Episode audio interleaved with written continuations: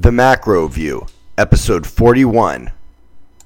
You're listening to the number one daily podcast focused on spreading the logic of liberty. I'm your host, Andrew Smith. Whether or not you believe that climate change is real or a hoax, the vast majority of people in the US and likely around the world have bought into the conclusions of government organizations from around the world. Given that most people do believe that climate change is real, which, given the way that that phrase is phrased, I don't think anyone actually denies, but given the fact that most people believe it is caused by humans, which some people do deny, and given the fact that fewer people, though still a sizable plurality, believe it will be extremely devastating and overwhelmingly negative, it would be prudent to ask ourselves what the actual models are predicting at the extreme. Interestingly enough, whether they're accurate or not, there seems to be a lot of hyperbole surrounding the climate science debate. People on the left, even those in the center, often believe that climate change will bring about the end of the world. Those on the right believe these same people are trying to grab power and send us back to the pre industrial age. Tonight, we bring realism to the table. Tonight, we take a look at the predictions made by models that the EPA is using and discuss what they actually mean for society. You'll be hard pressed to find a more honest analysis. So far, all we really hear is it's real and it's devastating, or it's fake and it's just a government power grab. For many people, those who trust science, often to a religious degree, the latter argument is not a satisfying one. Though one could argue that the private market would be far more efficient at stamping out the potential effects of climate change if it is real, people that believe religiously in science also tend to believe religiously in government and that government is unbiased and not motivated by greed, which they also see as the flaws of the free market. It'd be great to get people with this mentality to understand the science of economics at least just a little bit. But first, you have to plant seeds of doubt into their existing worldview. Pounding them with economic law and history is not always the best way to do that. Often, the best way to do it is to say, that may be true, but let's think about the actual implications of what you're saying. That is what we're going to do here tonight. We're going to talk through the realistic implications of the most extreme climate change scenarios predicted by the models used by the EPA. Now we're going to dive right into it after this quick break. All right, folks. So I know most, if not all, of my listeners are big believers in the free market. Some of my listeners may, from time to time, find themselves stumped by a statist.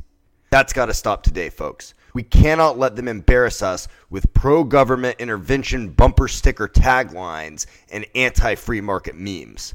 We need every single one of you to be able to clearly, concisely, and convincingly burn the statist strawman. There's a resource for that.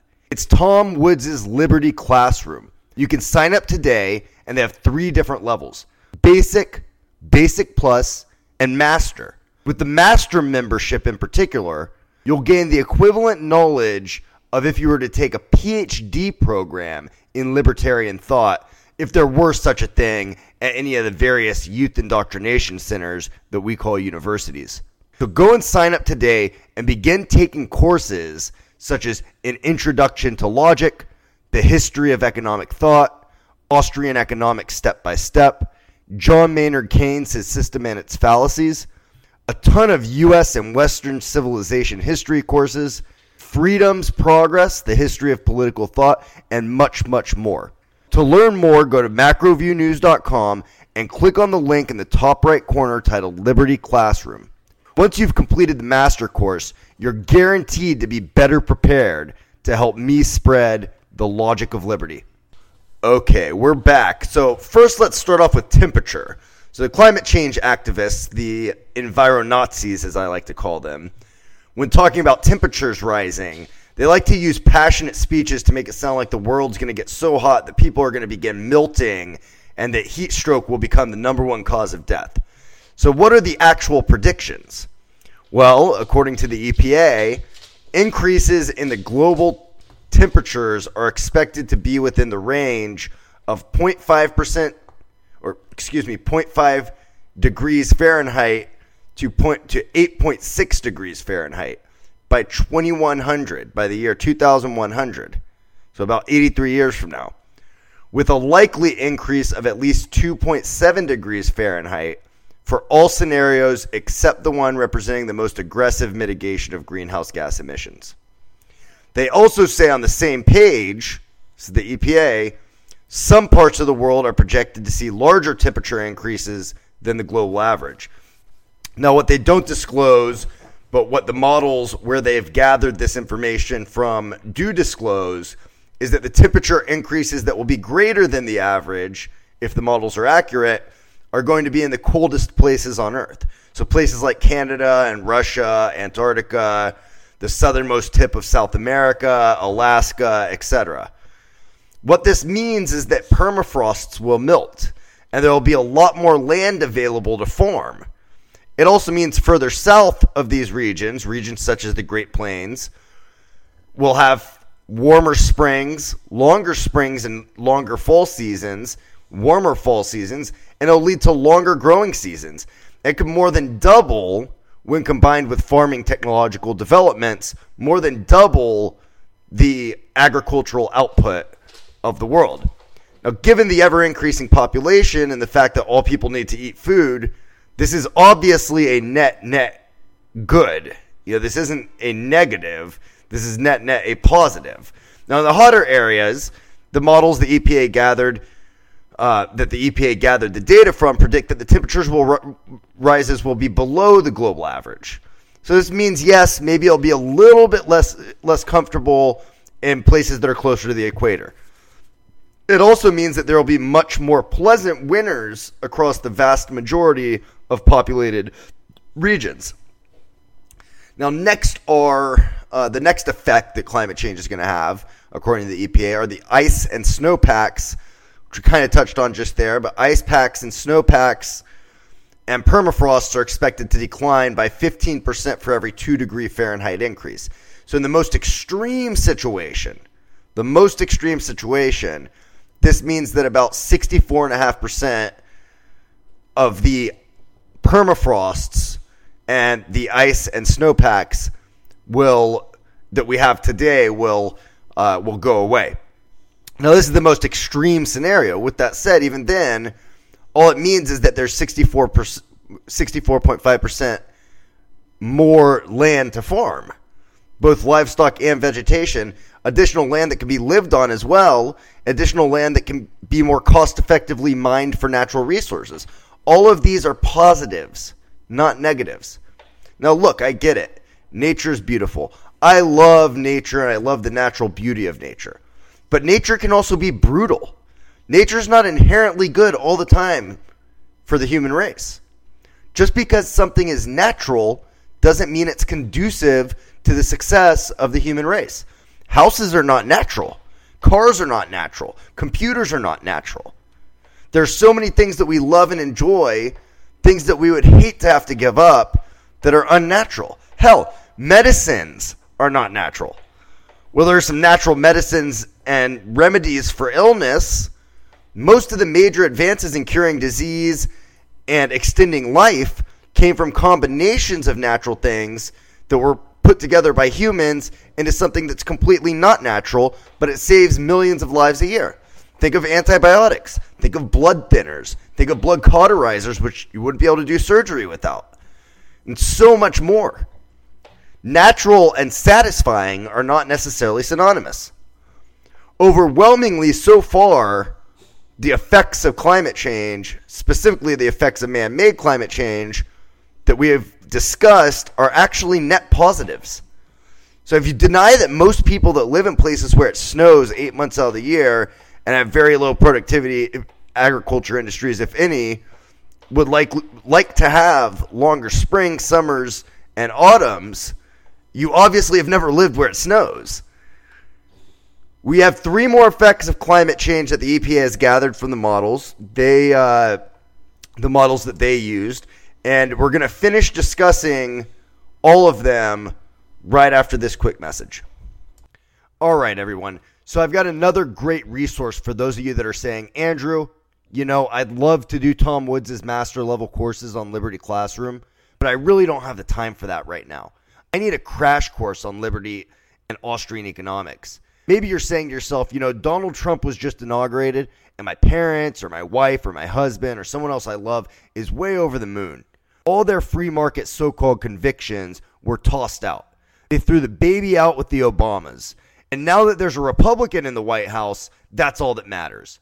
I need something fast. I need something that'll get me caught up in a day or at most in a week. Well, folks, I've got you covered. If you want to learn more in a single day or in a week about economics than most people will learn in a lifetime, you're going to want to head over to Mises.org and check out their absolutely free Mises Bootcamp. In five quick lessons, you'll learn more than enough to take down any of the various absurd defenses of government interference in the economy that your Republican loved ones may launch over the next four to eight years to justify the big spending and big government and all sorts of other interferences, tariffs, whatever may come about under the Trump administration. For your convenience, you'll find a link directly to the registration page for the Mises Bootcamp on tonight's show page. Stop waiting and harness the knowledge that you need today. All right, we're back.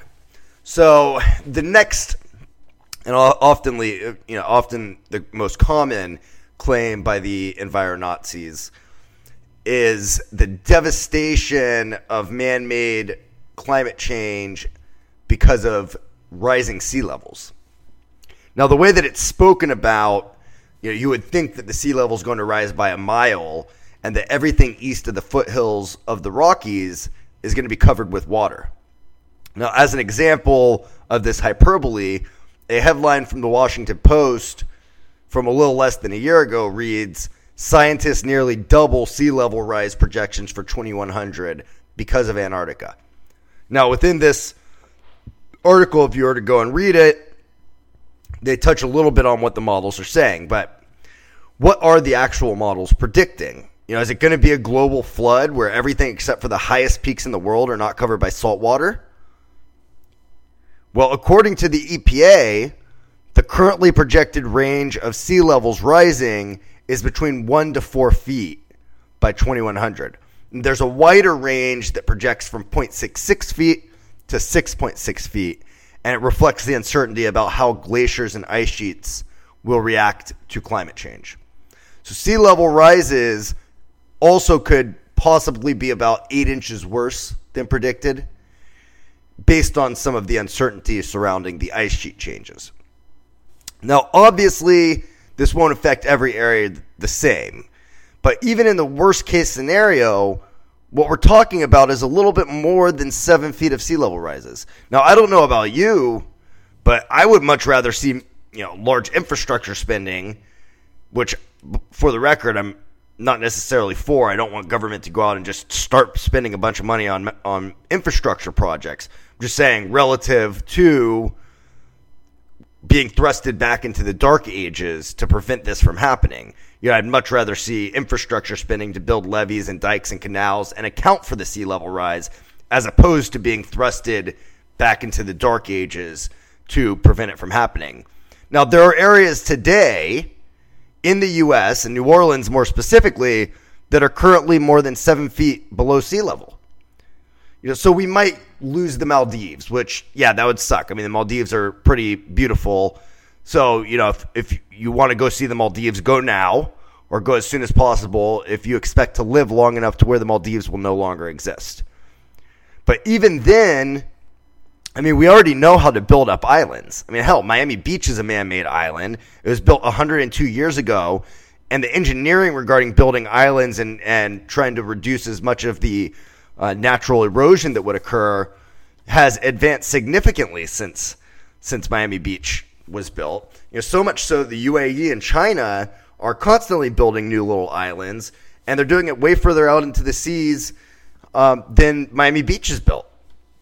Now, this is obviously not a net positive, but it's also not an Armageddon scenario, and absolutely does not call for massive power grabs by governments, and it absolutely does not call for such heavy regulation of fossil fuel industries and such heavy subsidization of alternative energy sources that the fossil fuel industries are one price drop away from going into bankruptcy. So what? You know, we build some levees and dikes and some canals, maybe in some areas build up to higher elevations where possible. It would be a very easy thing to prepare for, especially given the fact that this is their prediction for 83 years from now. It didn't take that long for NASA to build a rocket that literally pr- propelled itself outside of the Earth's atmosphere and outside of the Earth's orbit and all the way to the moon. Now, there's one last claim, and I think personally the only claim that people should really be pitching a fit about if the science is correct, if they believe no advancement in energy production and consumption efficiency over the next few few decades will occur, or if they believe it's just too late, which science actually claims that it's not too late if it's accurate. But that claim is the increased acidification of the oceans. So the claim is that since pre-industrial times, pH levels in the oceans have decreased or become more acidic by negative 0.1 pH. Now the estimate believes that in the worst case scenario, which would be in the Arctic Ocean, that an additional negative 0.5 in pH levels may occur. Now, this is if the models are accurate and if current CO2 emissions stay exactly where they are for the next 80 years. Now, if government continues to prevent competition in the numerous industries that they do, if they continue to maintain the significant barriers to capital accumulation and the massive manipulation of capital allocation, it's quite possible that we see little advancement in energy efficiency over the next 80 years. But even then, I mean, anybody with a brain would admit that technological progress is likely to occur, and especially in this particular area. Energy efficiency is not just something that, that's being uh, increased purely because government wants to reduce CO2 emissions. Energy efficiency is being increased because people want to be able to use less energy. They want to economize. They don't want to have to spend a ton of money on energy. So, better gas mileage, for example, leads to less money spent on gas. That's the reason why gas efficiency is getting better and better. It has nothing to do with government mandates. In fact, the government mandates are pretty far behind the gas efficiency growth. And where they do get extreme, which is in about 2025, which hopefully the new administration uh, gets rid of altogether, but where where the mandates do become a little bit more extreme, it's pretty far off, and there's a big spike in what the mandates ask for leading up to that in the last couple of years before 2025. So, what's the conclusion? Ultimately, there are two net positives. I mean, clear net positives will come from predicted climate change if the models are correct. You know, that's a lot more land as a result of warmer temperatures and permafrost melting and much more pleasant winters in most of the regions that are populated throughout the earth. So those are obvious positives. And there are also two net negatives that are easily mitigated by a reduction of government regulation and allowing people, individuals, and groups of individuals seeking a profit in a market system to find solutions, and that is to rising sea levels and the ocean acidification. All in all, it's very clear that the enviro-Nazis have hyperbolized the climate climate change debate and have politicized climate science. The effects of man made climate change, according to the EPA, are really not that bad. On net, it seems to me that net net it'll be a positive for humanity in general. Well, everybody, that's it for tonight. I really do hope you enjoyed the show. I hope I've cleared up some of the gray areas of the climate change debate. Now, don't forget to tune in again tomorrow. Tomorrow night, we're going to be going over the recent CNN hosted uh, Ted Cruz versus Bernie Sanders debate on the future of Obamacare and the healthcare market.